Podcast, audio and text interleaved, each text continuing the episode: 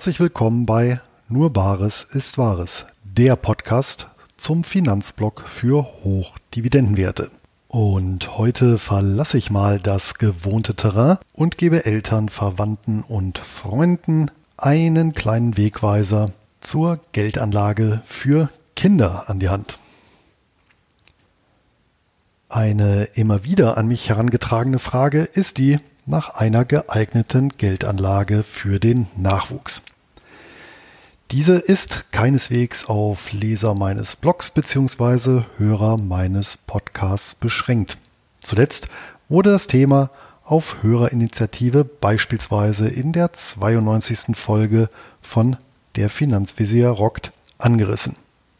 In diesem Beitrag möchte ich zum einen grundlegende Aspekte der Geldanlage für Kinder erörtern und zum anderen darlegen, wie meine Frau und ich das Thema bei unseren eigenen Nachkommen angegangen sind und vor allem auch aus welchen Überlegungen heraus.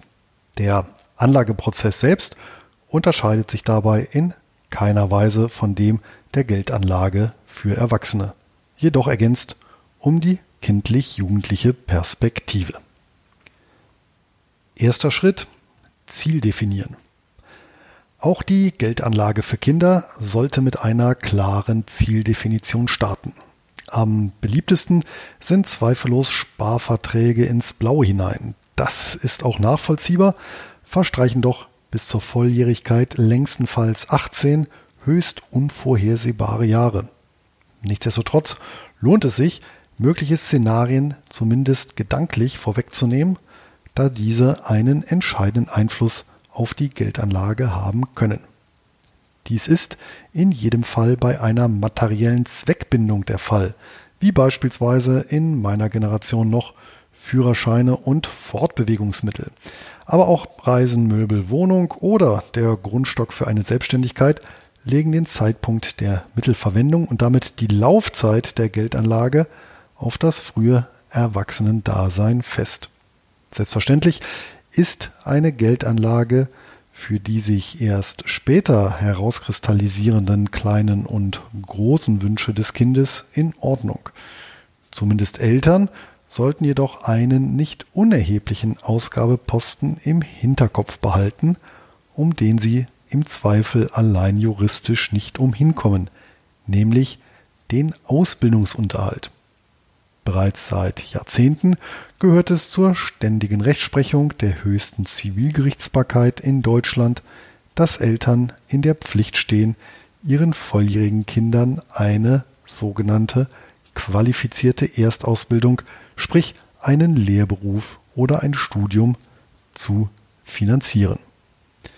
Nach dem Vorsichtsprinzip kalkulierende Eltern sollten hierfür je Kind mindestens einen niedrigen fünfstelligen Betrag einplanen, zumal unter bestimmten Bedingungen den Sprösslingen auch eine zweite Ausbildung finanziert werden muss.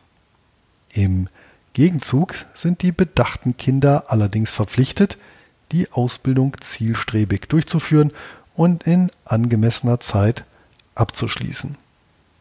Zwar kann der Ausbildungsunterhalt auch verwirkt werden, die Bedingungen hierfür sind aber recht restriktiv und liegen meist bei kaum erstrebenswerten und vor allem nicht prognostizierbaren, zerrütteten Familienverhältnissen vor. Nur wenn der absehbare Ausbildungsunterhalt aus dem Bestandsvermögen oder laufenden Einkünften bestritten werden kann, erübrigt sich eine Rücklage. In allen anderen Fällen ist das halbe Kindergeld in Höhe von derzeit 204 Euro monatlich ein guter Richtwert für einen Sparvertrag. Jenseits einer konkreten Zweckbindung oder eines bedingungslosen Geldgeschenks sollte ein nicht monetäres Ziel zumindest mit angedacht werden, nämlich die Möglichkeit, über die Anlage finanzielle Bildung zu vermitteln. Hierzu reicht es bereits, das Kind altersabhängig in den Anlageprozess einzubinden, das jeweilige Produkt sowie finanzmathematische Mechanismen in der Praxis zu erklären. Zweiter Schritt Risiko festlegen. Unmittelbar mit dem Ziel, aber auch der Anlegerpersönlichkeit verbunden sind zwei Parameter, die wir unlängst im Finanztalk besprochen haben. Die Risikotoleranz sowie die Risikotragfähigkeit. In Kombination mit dem angestrebten Anlageziel ist das Risiko auch der zentrale Punkt, weshalb ich Sparpläne allein auf Aktien, Aktienfonds oder Exchange Traded Funds, ETFs, durchaus kritisch sehe. Zwar ist es richtig, dass ein Neugeborenes über einen langen Zeithorizont verfügt und schwache Börsenphasen aussitzen kann, ein Teenager kurz vor dem Schulabschluss jedoch nicht unbedingt. Zudem ist vor einer möglichen Fälligkeit das Verhältnis von Sparrate zu Kapitalvermögen deutlich niedriger als zu Lebensbeginn. Verluste also wesentlich schwieriger aufzuholen. Eltern, die beispielsweise für ihr 1985 geborenes Kind fleißig auf DAX-Unternehmen gespart haben, standen bei Volljährigkeit desselben vor der Herausforderung, einen Verlust von über 70 Prozent in den vergangenen drei Jahren erklären zu müssen. Und selbst bei weltweiter Streuung der Aktienanlage waren die 2000er ein verlorenes Jahrzehnt. So benötigte der Kurs des MSCI World Index, der über 1600 Aktien aus 23 Industrieländern umfasst, knapp 13 Jahre, um sein Jahr 2000 hoch einzustellen. Dividenden und Inflation nicht mit eingerechnet. Sofern dadurch das erste Auto oder eine Weltreise geplatzt ist, mag das verkraftbar sein. Ganz anders sieht es jedoch aus, wenn das geplante Studium der Notwendigkeit, Geld zu verdienen, weichen muss.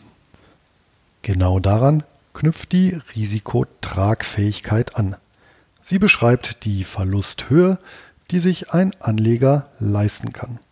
Das gilt synonym natürlich auch für Investitionen, die für Kinder getätigt werden. Hierbei gilt es freilich, die Empfängerperspektive einzunehmen und die Auswirkungen etwaiger Verluste auf die definierten Ziele hin abzuklopfen.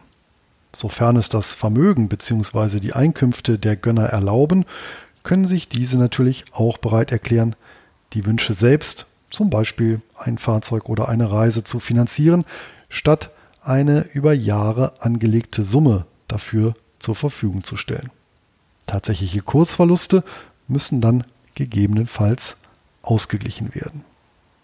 Der zweite Parameter, der zweite Parameter, die Risikotoleranz, beschreibt im Gegensatz dazu das Ausmaß, Verluste emotional aushalten also beispielsweise einen Crash aussitzen zu können, ohne die verlustgetriebene Reißleine zu ziehen und die Anlagen oft zu ungünstigen Kursen zu veräußern. Hierbei muss der Anleger natürlich seine eigene Risikotoleranz und nicht die ohnehin nicht oder kaum ausdefinierte des Schützlings als Maßstab anlegen.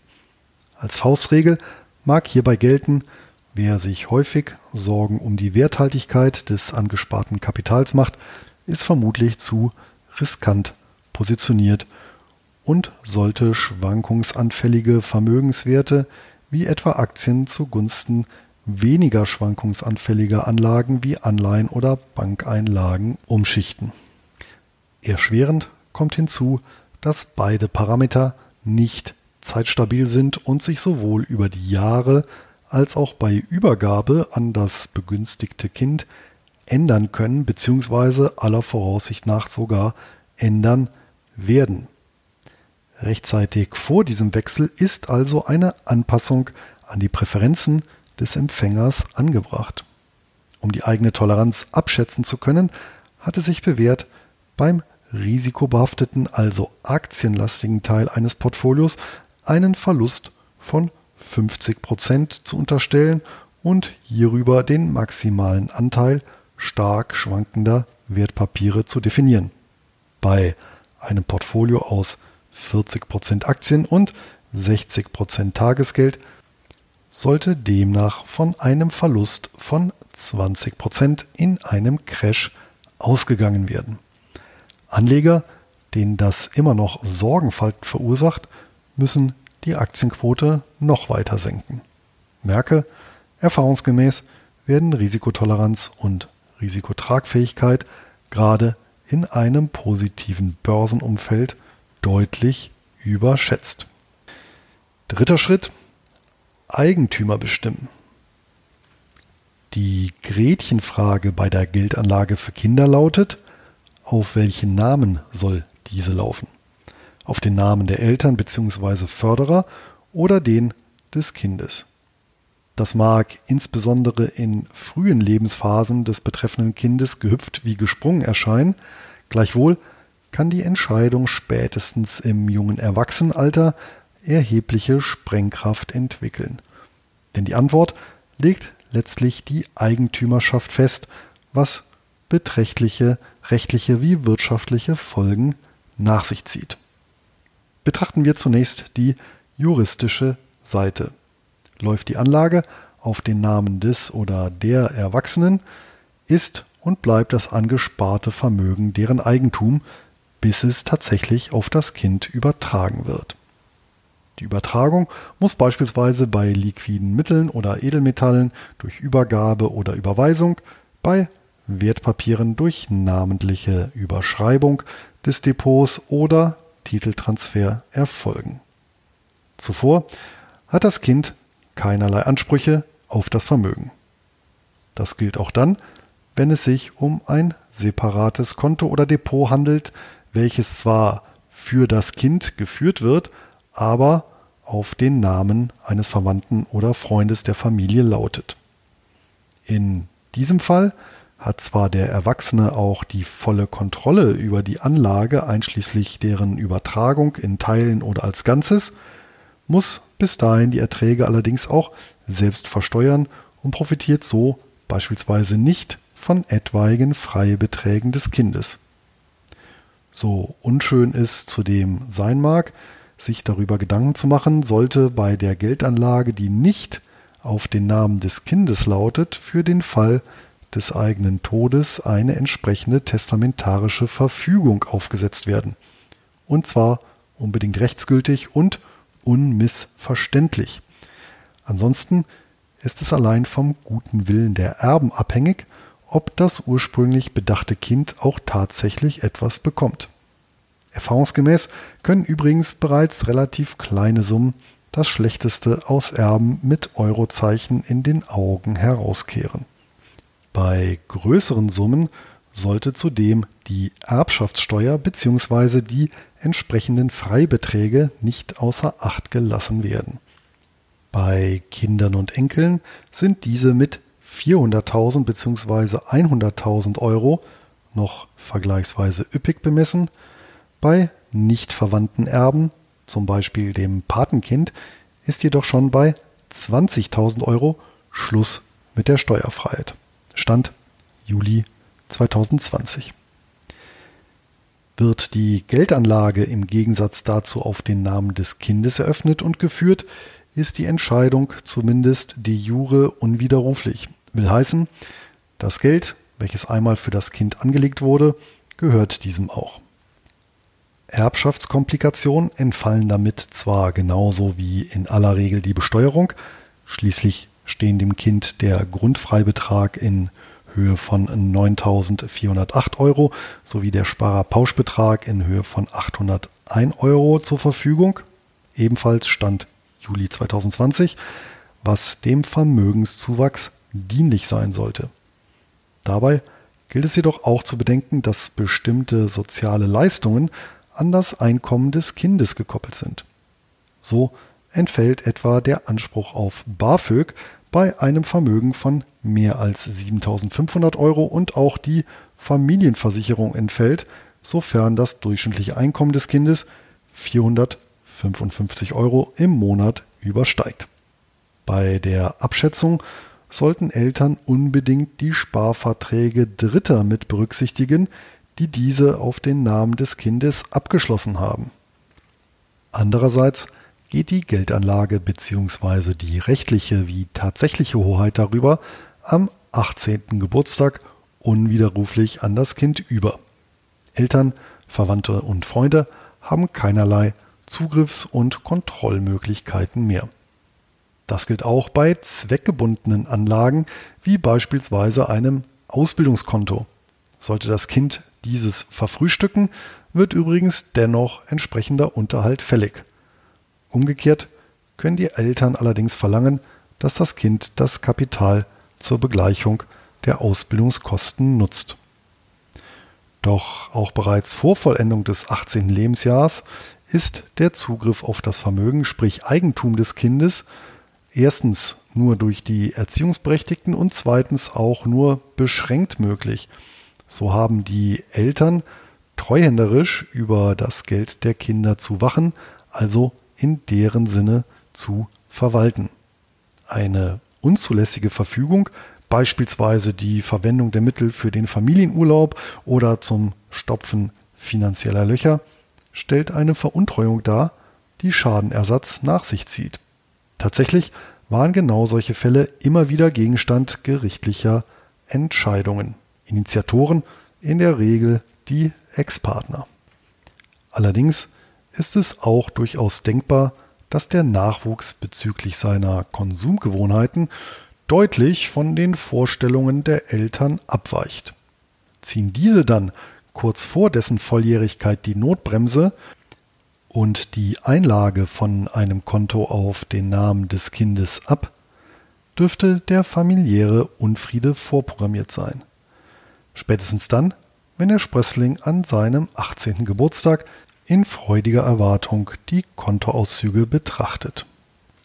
Um es gar nicht erst so weit kommen zu lassen und angesichts der Tatsache, dass die finanzielle Kompetenz und persönliche Reife von 18-Jährigen noch schwieriger als Börsenkurse zu prognostizieren sein dürften, favorisiere und praktiziere ich ein Kombimodell. Die substanziellen Kostenblöcke verbleiben dabei nicht zuletzt um des Familienfriedens willen im Hoheitsbereich der Eltern. Parallel dazu wird ein Kapitalstock für die Kinder angespart. Dieser wird dem Nachwuchs bewusst zum 18. Geburtstag als Geschenk und damit zur freien Verfügung überlassen. Er ist einerseits so hoch bemessen, dass der Betrag den Empfänger ob seiner Höhe eine besondere Freude bereitet und andererseits niedrig genug, dass selbst eine aus Sicht der Eltern unsinnige Verwendung diesen emotional nicht wehtut.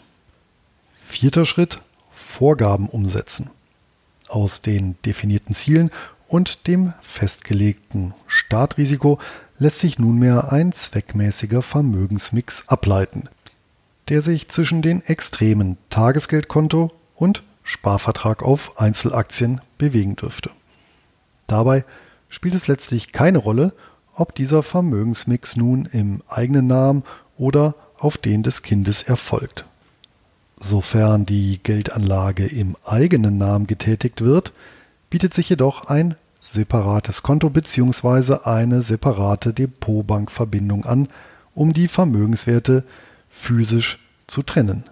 Gemäß dem Modell der mentalen Konten bzw. mentalen Buchführung lässt sich so das dem Kind zugeordnete Kapital auch entsprechend kategorisieren. Es fühlt sich eher als Seins an, als wenn es im eigenen Kapitalstock aufgeht. Sofern die Geldanlage im Namen des Kindes erfolgen soll, stellt sich natürlich umgehend die Frage nach einem grundsätzlich geeigneten Anbieter. Klassische Bank bzw. Sparkonten können bei fast jedem Institut auch für Minderjährige eröffnet werden. Ähnliches gilt für aus meiner Sicht eher ungeeignete, aber dennoch beliebte Versicherungslösungen und Bausparverträge. Anders sieht es da schon bei Wertpapierdepots aus. Nicht jede Bank oder Broker hat ein Kinderdepot in petto und nicht in jedem Kinderdepot lassen sich alle Wertpapiere handeln bzw. besparen. Eine Weitere Möglichkeit sind Fondsgesellschaften, die meist entsprechende Depots und Sparpläne für den Nachwuchs anbieten. Wir haben uns letztlich für eine alternative, moderne Lösung entschieden, nämlich ein Kinderdepot, welches über einen Robo-Advisor bespart und verwaltet wird. Zur Erläuterung, ein Robo-Advisor ist ein digitaler Vermögensverwalter, der nach bestimmten Vorgaben automatisch ein Wertpapierportfolio aufbaut und betreut. Und das gemäß den Vorgaben des Anlegers und in der Regel zum kleinen Preis. Warum gerade ein Robo-Advisor? Nun, ein Robo-Advisor erfüllt aus meiner Sicht dem KISS-Prinzip, also Keep It Simple Stupid, folgend hervorragend die bis dato definierten Anforderungen an eine Geldanlage für Kinder.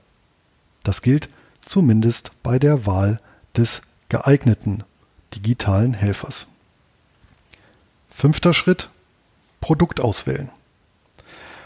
Warum nicht direkt ein Wertpapier bzw. ETF-Depot? Kurz gesagt, weil der Köder dem Fisch schmecken muss, also dem Kind.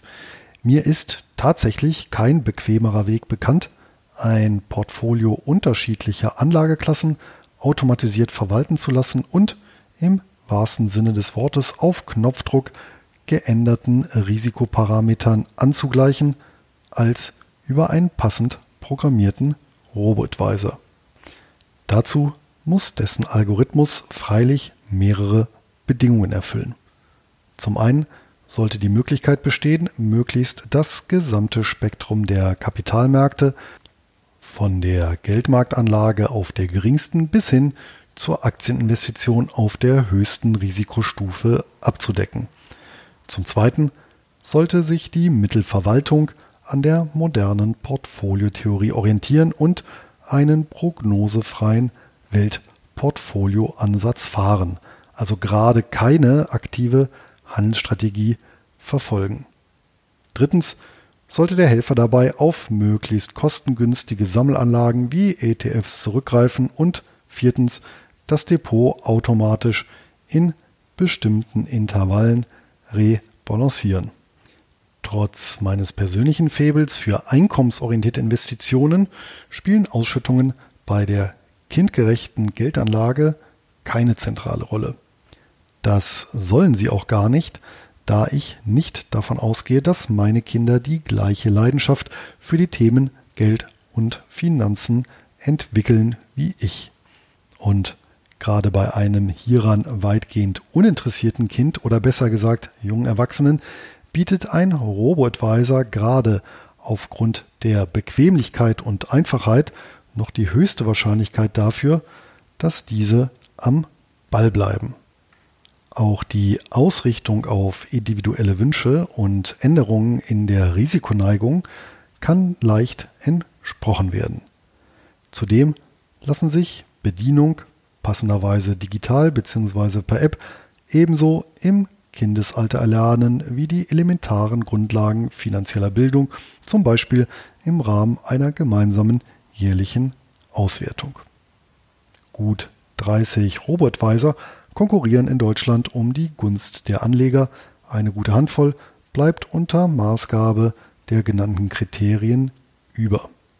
Letztlich haben wir uns für beide Kinder für das Junior Depot von Visual West entschieden. Zum einen belegt Visual West beim einschlägigen Test des Extra-Magazins seit jeher einen vorderen Platz. Zum zweiten handelt es sich um einen großen Spieler am Markt, der über 500 Millionen Euro verwaltet, bei dem Anleger also nicht die Gefahr einer Liquidation mangels Volumen befürchten müssen. Drittens ist Visual West eine hundertprozentige Tochter von Union Investment und gehört damit zum genossenschaftlichen Finanzverbund, welchem auch die Volks- und Raiffeisenbanken angehören. Dass mir diese Genossen nicht nur familiär nahestehen, sondern auch mehr Sympathie abbringen als die siechenden, öffentlich gepemperten Riesen der Branche, ist treuen Lesern meines Blogs natürlich auch geläufig. Ein weiterer Vorteil sind die sehr niedrigen Einstiegshürden von Visual West. Sparverträge sind ab 25 Euro pro Monat möglich, Einmalanlagen ab 500 Euro. Zu- und Auszahlungen sind vom bzw. auf das angegebene Referenzkonto möglich. Sparraten lassen sich jederzeit erhöhen, verringern oder aussetzen. Insgesamt stehen sieben unterschiedliche Risikostufen zur Verfügung, die jeweils eine unterschiedliche Aufteilung der Mittel über die Anlageklassen Aktien, Anleihen, Rohstoffe und Geldmarkt vorsehen. Diese stellen allesamt natürlich Sondervermögen dar und sind Eigentum des Anlegers, nicht von Visual West oder Union Investment. Bei einer angenommenen Sparrate von 25 Euro und einer durchschnittlichen Rendite von 3,5 Prozent pro Jahr kämen so zwischen Geburt und Volljährigkeit etwa 7.500 Euro zusammen. Nach meinem Dafürhalten durchaus nicht zu viel und nicht zu wenig. Praxisbericht meine Erfahrungen. Die Depoteröffnung auf den Namen der Kinder war und ist komplett digital und selbsterklärend möglich. Hierzu ist es allerdings erforderlich, dass sich alle Erziehungsberechtigten gegenüber Visual West identifizieren. Ebenso muss nach der Einrichtung und Freischaltung des Depots die Geburtsurkunde des jeweiligen Kindes hochgeladen werden.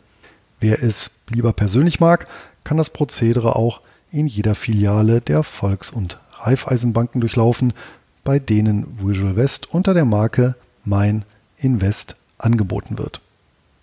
Gemäß Zielvorgaben und Risikoabwägung haben wir uns in beiden Fällen für die Risikoklasse 6 von 7 entschieden.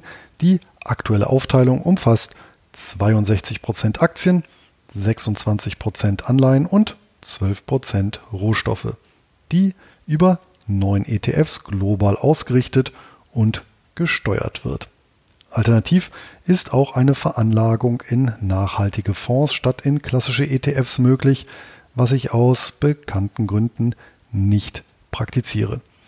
Das Portal selbst ist funktional und übersichtlich aufgebaut.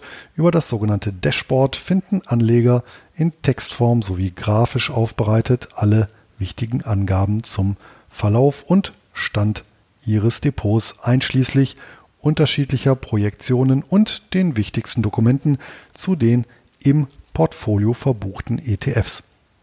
Auch sämtliche Parameter lassen sich über die Übersichtsseite steuern.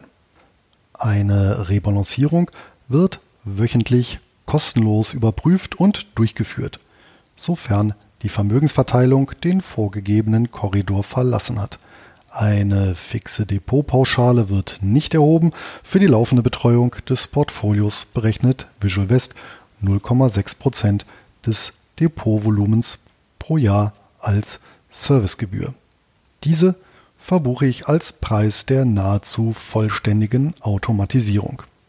Hinzu kommen die Kosten der ETFs, die sich zwischen 0,15 und 0,3 Prozent pro Jahr bewegen.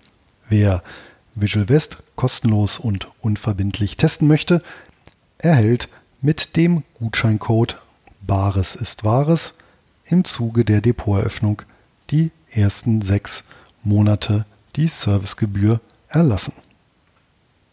Nachtrag Ewiger Glanz.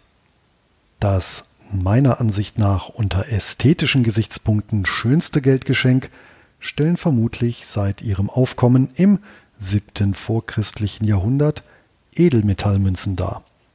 Ein schönes Ritual hierzu habe ich bei meinem eigenen Patenkind zwischen dem siebten und achtzehnten Geburtstag gepflegt. Im Vorfeld hatte ich eine komplette zwölfteilige Lunarserie in Gold der Perth Mind aus Australien erworben, welche auf der Rückseite die zwölf Tierkreiszeichen gemäß dem chinesischen Mondkalender tragen. Jedes Jahr gab es die Münze mit dem passenden Motiv als Dreingabe zum Geburtstagsgeschenk. Zur Volljährigkeit hatte mein Patenkind den vollständigen Satz nebst einem satten Kursgewinn zusammen. Die Münzen gibt es, sofern lieferbar, bei den bekannten Edelmetallhändlern auch in kleiner Stückelung bis hin zu einer 20. Unze für schmale Geldbeutel.